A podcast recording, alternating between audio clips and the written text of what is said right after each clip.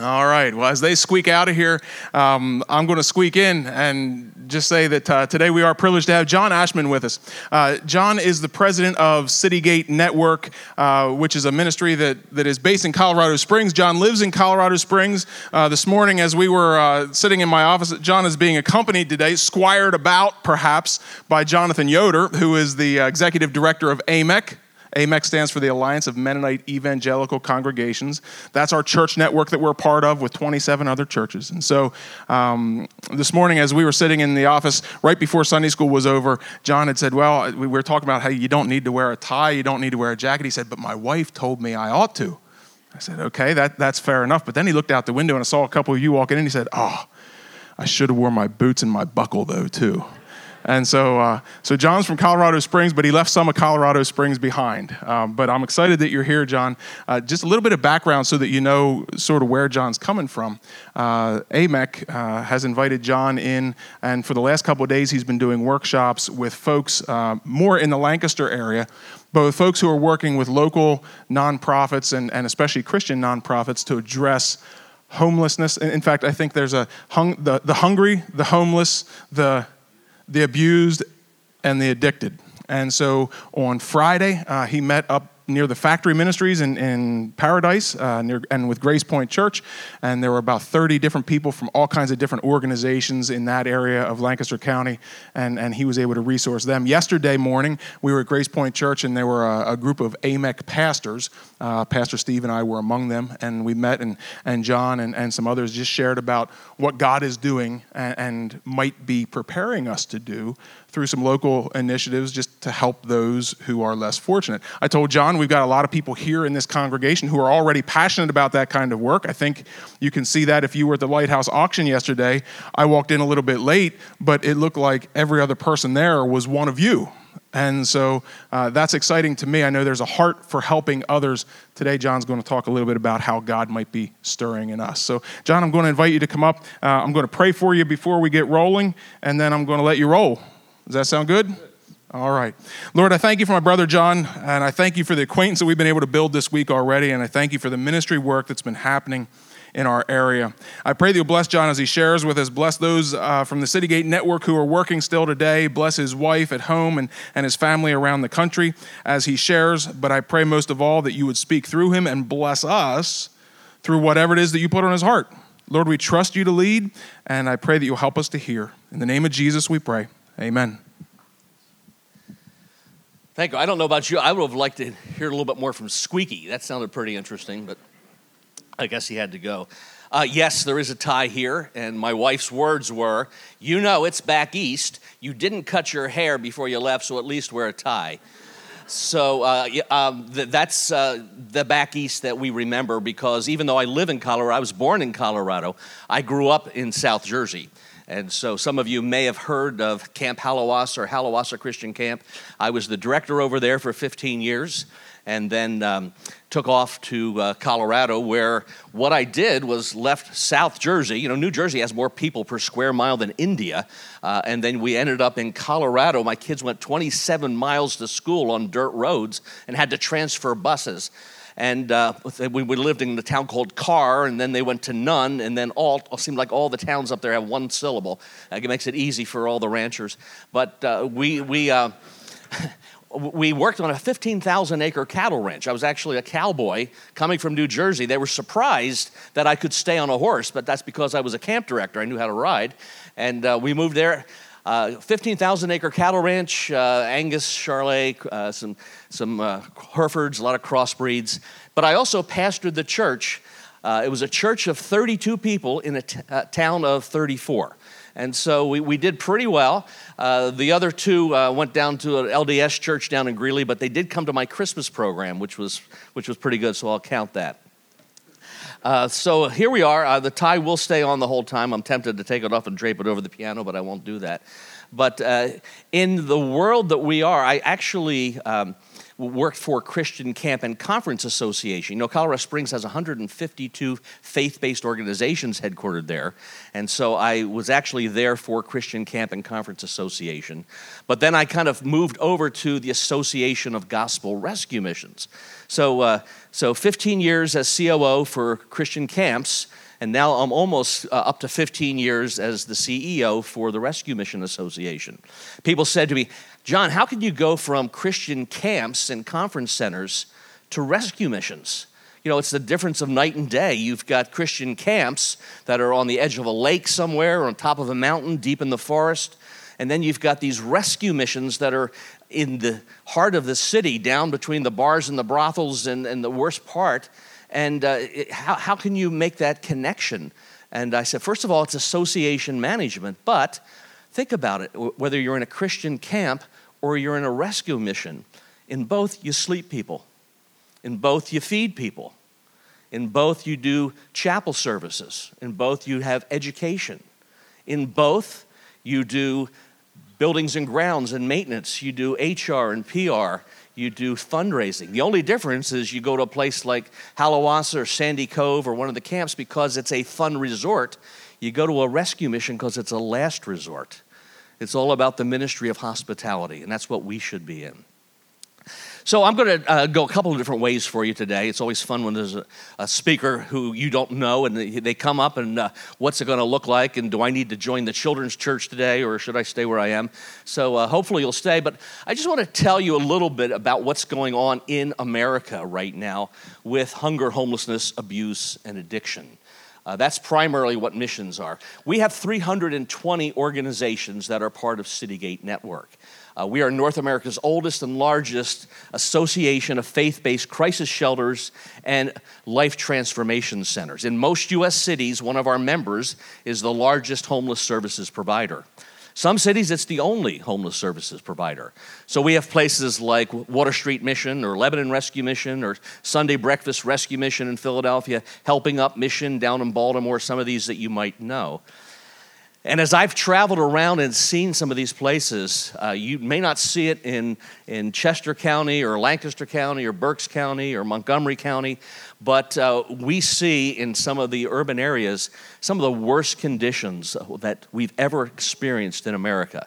You know, in the uh, 1940s, there were 80,000 homeless people in America. In the 1980s, there were 200,000. Uh, right now, HUD, Housing and Urban Development, will tell you there's about 580,000 homeless people in America. Uh, but all they, they have the privilege of changing the definition from time to time. When HUD says we have 580,000, uh, the folks over at the Department of Education say, well, that's interesting. Why do we have 2.1 million homeless children in our school systems? So it really is not settled out there. But there is an opportunity like never before to be involved with the poor. And if you really look at what Jesus said, where he spent his time, it was with the hungry, the homeless, the abused, the addicted, the afflicted. And so uh, I, I, kind of got my, uh, my bearings on this one time when I was traveling. Uh, for my job, um, this is my 13th year in a row to, uh, to, to go a, a, a 1K for United. That's 100,000 miles a year. And so as I was traveling, uh, I've gotten to the point where I don't take my, I just check my suitcase because it's free. I don't have to pay for the baggage. Uh, but if you ever have traveled and you carry a suitcase, you know something happens every once in a while, and that is you lose your luggage. So there I was in Fresno, California, came in on a small plane, you know, probably 50 passengers, and it was late at night. Uh, we got off the plane, went down to the carousel, and uh, waited, and finally the bags started coming off, you know, plop, plop, plop. And there was about 30 of us there. And then there were about 15 of us there. And then there were eight of us there. And then there were three of us there. And then there was me. And then the carousel stopped. So I walked over to that little doorway in the wall, you know, the place where they put the person who doesn't get along with all the folks up in the ticket agent. They put them down there. And, uh, and as, as if you've ever been in, a, a, an airport where they have the, the lost luggage, you know, sometimes they line some of them up outside the door because they came on on a previous flight. So I was walking over to see uh, if where to check my bag, see where it was, and as I was going that direction, peripheral vision picks up a blur to my left. And as I'm walking over, this little girl, about eight years old, comes running past me, drops to her knees, and slides in right in front of a SpongeBob SquarePants roller bag. and she throws her arms around it and says, Daddy, here he is. She turns around, looks. We, she says, We found you. You're with us now. And she grabs it and she starts running back toward her parents. And I was watching that take place and I started pondering some things. You know, luggage gets lost all the time. And as I'm traveling around from place to place, people ask me, well, how do people get lost? How, are the, how is it that there are so many people outside the doors of so many of these missions with the conditions that they have? And it occurred to me that people get lost the same way luggage gets lost. Think about this mislabeled. Today you go in and uh, it's all automated, but if you're not watching, these things are spitting the, the, labels out and they're sla- slapping them on, and I'm saying, wait, wait, wait, wait, that was mine, not, not that one. And you've got to make sure they get labeled correctly before they go down the conveyor belt and down under the airport. People get mislabeled. You're ugly. You're stupid. You'll never amount to anything. It could be a parent, it could be the kids in school, it could be those that you trust to build you up. And carelessly, they're slinging words that label a young girl, a young guy, and off they go in life with a label that they were never meant to have. Luggage also gets misdirected. It may have the right label, but who knows what goes on down underneath the floors of an airport before things go out in the tarmac. I, I had a suitcase one time. I was heading to Boston. It did a, a tour of the whole west coast of the U.S. When I looked at all the stuff on it, Seattle all the way down to San Diego by the time it catch, caught up with me. Somebody was misdirecting something. People get misdirected. It could be at a young age. Try this dude, you want to get really knocked back on your feet? Pop through these. Or it could be on a different level. It could be somebody going to a college or a university and they end up listening to a faculty member who is misdirecting them in another, another way to go that totally takes them away from their original grounding and founding. It could be a spouse always getting the wrong advice. Somebody shows up at a mission years later. How did I get here? I have no idea. But I remember listening to kids in my school. I remember listening to people in my college. I had it drummed into me by somebody. Luggage also gets lost when it's mishandled. My daughter in law worked for coffee people at PDX, Portland Airport. And one time she kind of took me down. I had a pass, and she was showing me where some of the supplies came in. And we were actually down on the tarmac, uh, walking past the, the innards of the airport baggage line. And I said, What's all that over there? She says, Those are the suitcases that didn't make it on these flights, and they haven't had the nerve yet to tell the passengers uh, how their suitcase is looking these days. It's, it's lost. I looked in, wheels broken off, handles snapped, zippers ripped. There are a lot of people showing up at rescue missions these days who have been badly mishandled by the people who they trusted the most. Sometimes a father, sometimes a relative, sometimes a neighbor. The abuse portion is just off the charts these days. They end up at a mission needing repairs, and I've seen them come in in different places. What will you do to restore me so I can be back on the journey that I was supposed to be on? If that's even possible at this point in my life. We have an opportunity to engage with people like this. And maybe you don't see them every day in this more rural setting. But I do know that the poverty, even in this county in Lancaster County, from what I've learned from the people I was talking to, is really startling. The verse I always go to when I want to see what my obligation is, but also want to understand how God views us when we keep our commitments is in Hebrews.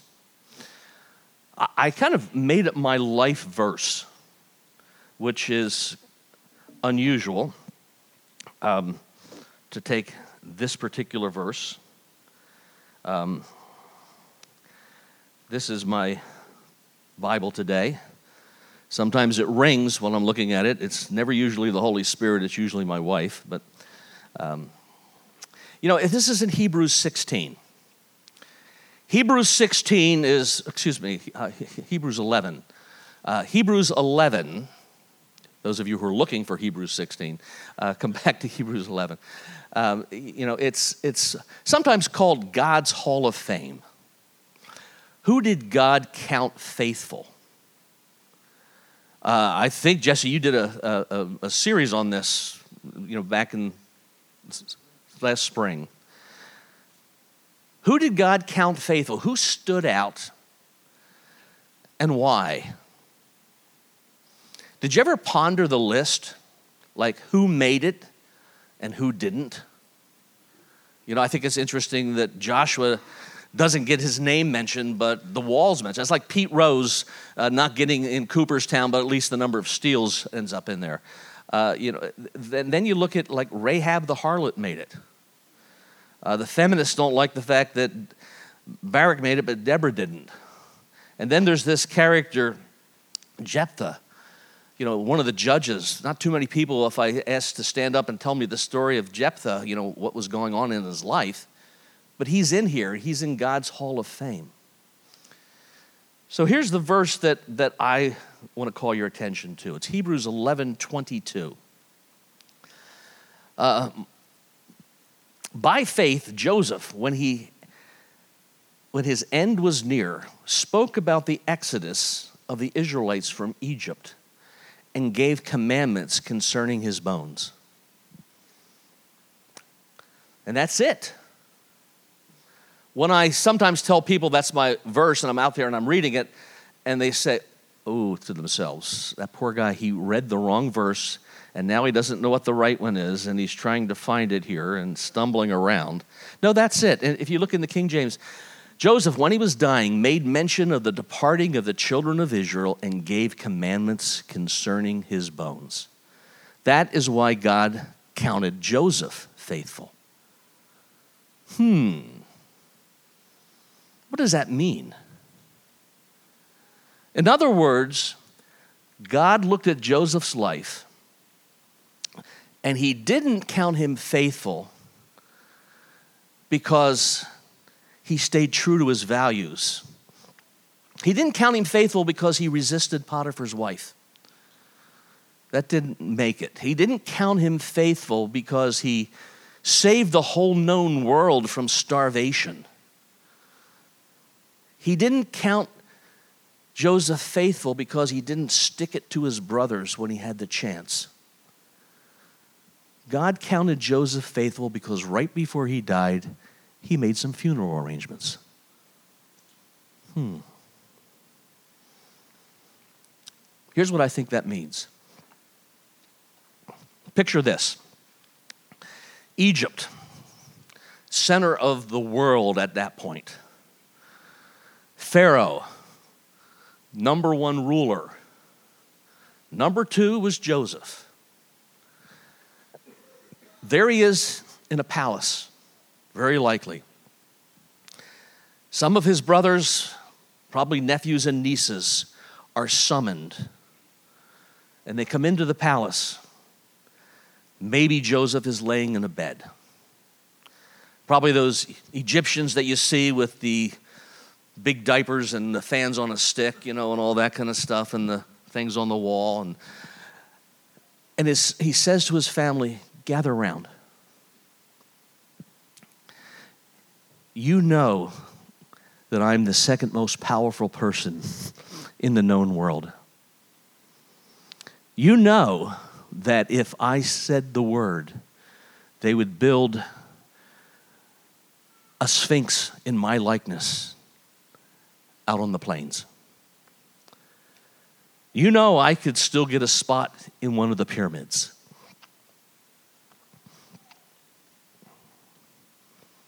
But why would I want to do that? If I did that, what people would remember about me is that I lived for Egypt.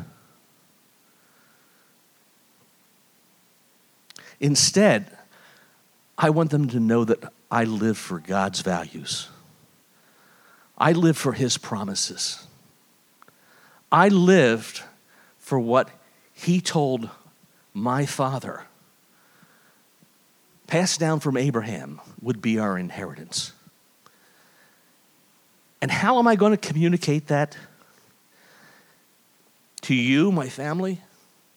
How am I going to communicate that to your kids who I will probably never see? One simple act is all I asked. I believe that He's going to take His people out of here. I don't know when it's going to be. But promise me this when that time comes, I want whatever's left of me dug up and taken with the children. Because I want it known that I didn't live for Egypt. And if you look in the last chapter of Joshua, you see that it says, And the bones that the children of Israel had brought, brought up out of Egypt were buried in his father's land. You imagine the guys who had the task of carrying Joseph's bones for 40 years? They probably started out in a box and ended up in a bag. You know, it's like, dude, the, he's dead. He's basically sand in this bag. Let's just leave it in the desert. Nobody will know. No, there was a promise made and a statement to be upheld. I didn't live for Egypt. You may not be the second wealthiest shop owner, farmer, physician, whatever, in Chester County or wherever you live. But you have people watching you. If you're a family person, you have kids. If you're older, you have grandkids. What's the statement that you have made that says, I didn't live for this world? I didn't live for U.S. capitalism. My values are with God's values. And what I want to do is show you by my life by what I leave behind, that that was truly how I was wired. One of the ways you can do that is by watching what Jesus demonstrated when it came to the hungry, the homeless, the abused, and the addicted, to the poor. What's your engagement plan with the poor? It's easy these days to say, you know, the government can take care of it. There's so many government programs, and uh, there's, you know, there's Lighthouse Ministry, and there's that church, and our church does some things. And it kind of comes to a lot of people like the quilt ministry. It's just kind of, somebody else will do it. It's kind of sad to see nobody's keeping the traditions alive with the, the quilts. But moreover, what are you doing with the poor? Let's go back to the, uh, to the luggage. Mislabeled, misdirected, mishandled. If you go back to Luke 15 and the parable of the lost sheep, let's give this some perspective with my paraphrase that I'm taking great liberties with. Suppose what you had was a plane load of luggage, but one suitcase got lost. Wouldn't you go after the lost one until you found it? And once it was found, wouldn't you put it on the very next flight And when it came off the plane and was delivered, you can be sure you would say, Celebrate with me. We have our luggage. Count on it. There's more joy in heaven over one recovered bag than the 99 already in the terminal, no need of rescue.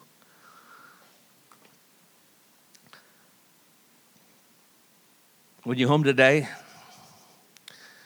uh, you know, watch the Eagles lose or whatever they're going to do this week. Um, maybe when you have some quiet time, talk about what is your plan for the poor? What is your personal agenda? How are you handling it? What did Jesus say you need to do? And how will you carry it out? And how will you tell your children, your children's children, or your neighbors, or your best friends that you didn't live for Egypt? Your values were with God's value system, and that you want everybody who's coming behind you to remember that. Lord, make us mindful of who you've put around us. Bring into our minds some names, some opportunities. Let us be forward thinking.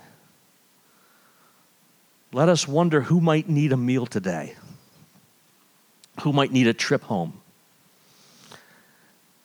who might need a trip to the grocery store who might need